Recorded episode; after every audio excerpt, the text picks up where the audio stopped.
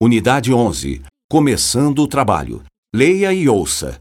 Página 143. O que mudou no seu comportamento profissional nos últimos anos? Antigamente eu era muito ansiosa e insegura, mas agora não sou mais. Eu tentava fazer muitas coisas ao mesmo tempo e não sabia priorizar as tarefas. Eu também não sabia administrar meu tempo e ficava sempre frustrada porque trabalhava demais, mas não era muito eficiente.